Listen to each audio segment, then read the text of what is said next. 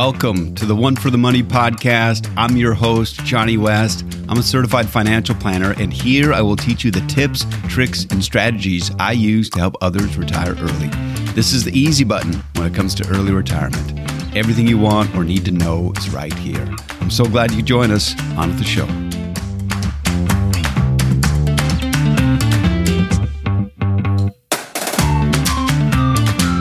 Welcome to episode 28 of the One for the Money podcast. I'm very glad and grateful you have taken the time to listen.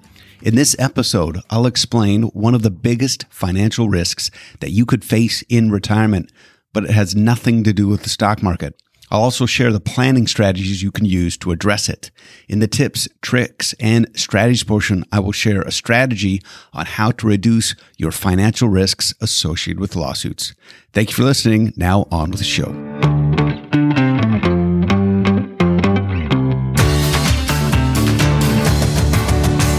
I see three primary risks in retirement. That's not to say there are not others, just not as serious, in my opinion.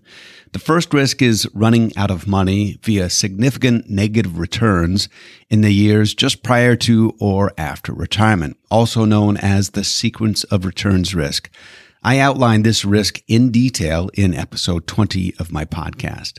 There I explained that significant negative returns in the few years just prior to or just after retirement can greatly impact how long your money lasts in retirement. Imagine if you were retired just prior to the start of the Great Recession and your investments were down over 30%. That would greatly reduce the amount of money you would have to spend in retirement. One way to counteract this risk is the bucket strategy. That strategy is when you have a portion of funds allocated to conservative bucket of investments, cash and bond like investments. You also have a portion allocated to a moderate bucket of investments, usually a mix of stock and bond funds, and a final portion allocated to a growth bucket, mostly stock funds. The conservative bucket can be used to reduce the sequence of returns type risks because that part of your portfolio isn't subject to market risk. The second primary risk I see in retirement is inflation, which is a persistent rise in the prices of goods and services. Something we've definitely seen in the year 2022. Um, put it this way, though, if you had $100,000 in a safety deposit box and inflation averaged 5% per year, that $100,000 would only buy half as much in just 13 and a half years. In 20 years, your safety deposit box money would only buy 36% of what you could 20 years earlier. Pretty remarkable. As I explained, the growth portion of the bucket strategy works to address the risk of inflation. Well, the third major risk in retirement is fundamentally different. It's the huge expenses associated with a long term medical event. An extended bout with Alzheimer's would be a prime example. The long term care needed for such a care can top $100,000 per year. A few weeks ago, I met with my wonderful clients, and in addition to discussing their financial plans, the economy, and the stock market, I focused on long term care planning. What exactly is long term care planning? Well, long term care is the name used to describe the medical and non medical services that generally elderly people will need when they can no longer care for themselves. These are called activities of daily living, and there are six of them. Activities include bathing or showering, dressing, getting in and out of bed or a chair, walking, using the toilet, and eating. If you cannot complete at least two of those on your own power, you are considered in need of long term care, and you can access the benefits of a long term care policy should you have one. Some wonder should long term care planning be considered as part of their financial plan? And the short answer is a solid yes. While most of us hope to live a full life with little to any illness before we leave for the next life, seven out of every 10 people over the age of 65 will need some type of long-term care support. And that support can be dang expensive. According to Genworth, the national average for in-home health care is $59,000 per year. And for a nursing home, it can be as high as $108,000 per year. And those are 2022 numbers. But because healthcare expenses increase really fast, those long-term care costs could double every 14 years. At that rate, just 14 years from now, a nursing home could be as high as $200,000 per year. Hence the reason you need to have a plan. Now, some might be thinking, now hold on just a minute. Doesn't Medicare cover long-term care? Unfortunately, it does not. However, Medicaid can cover long-term care, but only if you are poor enough to qualify. Now, there are some creative ways people use to qualify. They'll shield assets in a trust, but Medicare has a look back provision where they'll see what your net worth was in the years prior.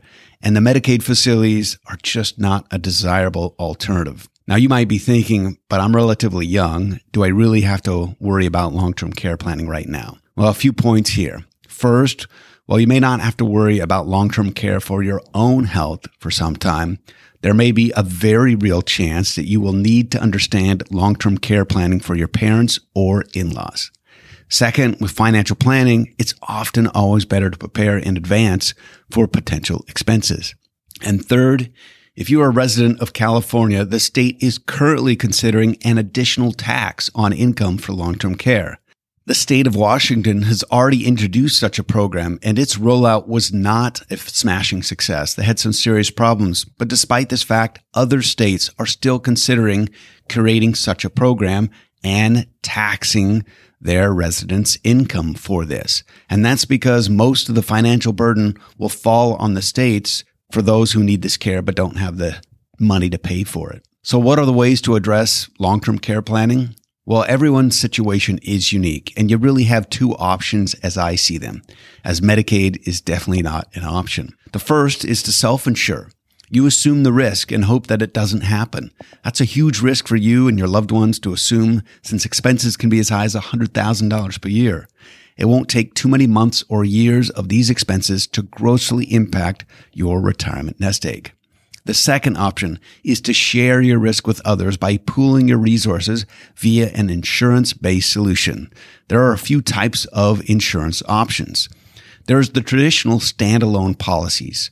These were popular option quite a few years ago, but the insurance carriers underestimated the need and greatly underestimated the cost. This resulted in holders of these policies having their monthly premiums increased significantly and benefits reduced. Imagine paying the same premium for years only to have those premiums increased and your benefits decreased for a policy that you haven't even used yet. Now, a huge drawback to these policies is if you don't ever use it, all the premiums you paid into the policy won't ever benefit you. It's sort of like car insurance. You pay premiums, but only get coverage if you get in an accident. If you don't have long-term care event, then you lose the proceeds. One of the better, newer solutions out there are hybrid policies that use an insurance vehicle such as life insurance or an annuity that can be used to offset these expenses. But if you don't use it, the money can go to your beneficiaries instead because you are using these insurance products, you can get a lot more coverage for a long-term care event using the leverage of pooled insurance dollars. Now, some products provide two to three times the premium paid for the coverage. For example, you could put $100,000 into one of these policies and you'll get between $200 and $300,000 of coverage. If you never needed it, then your beneficiaries would get the original $100,000 along with some fixed rate of return each year. Other products can provide an unlimited benefit as well. Of course, your entire financial picture needs to be assessed to determine which, if any, would be an appropriate solution for you. Now, I know that this isn't the most thrilling of financial planning topics, but it is necessary to consider strategies to address it, even for you early retirees. Well, thank you again for listening, and I hope you found this helpful. Now, on to the tips, tricks, and strategies portion of the podcast.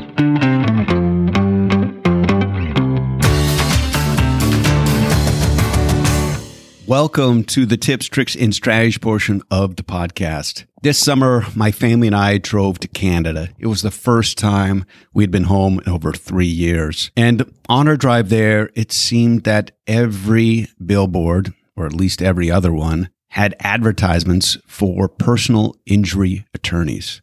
They are everywhere. And maybe you've wondered what would happen if one of those personal injury attorneys were suing you. Well, we'll talk about the planning you can put in place to protect yourself from these. And it's through what's called umbrella insurance. What exactly is umbrella insurance? Well, I'll go to one of my favorite resources, Investopedia. Umbrella insurance is a type of personal liability insurance that covers claims in excess of regular homeowners auto or watercraft policy coverage. As you may or may not know, your homeowner and auto insurance policies have limits to their liability or how much they will pay out. But umbrella insurance will cover that difference up to a certain amount.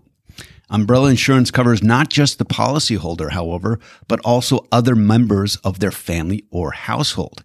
The umbrella insurance coverage covers injury to others or damage to their possessions, but it doesn't protect your own property.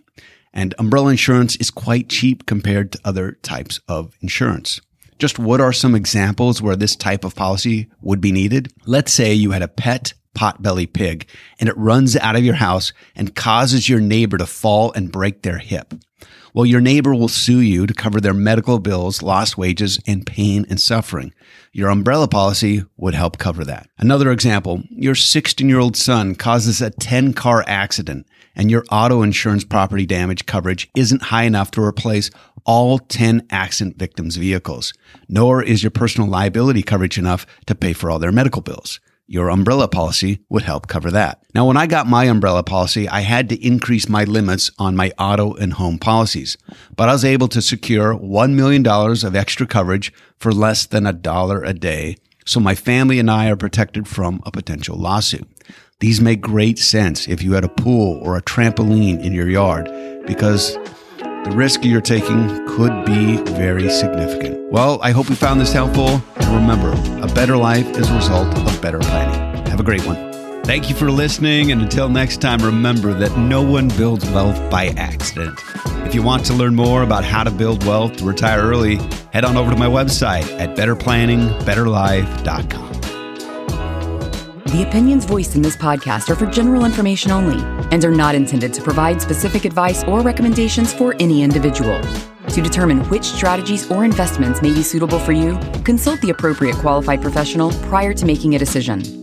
There is no assurance that the techniques and strategies discussed are suitable for all investors or will yield positive outcomes. The purchase of certain securities may be required to affect some of the strategies. Investing involves risks, including possible loss of principal economic forecasts set forth may not develop as predicted, and there can be no guarantee that strategies promoted will be successful. All performance referenced is historical and is no guarantee of future results. All indices are unmanaged and may not be invested into directly. Individual tax and legal matters should be discussed with your tax or legal professional. Johnny West is a registered representative with and securities offered through LPL Financial, member FINRA, SIPC.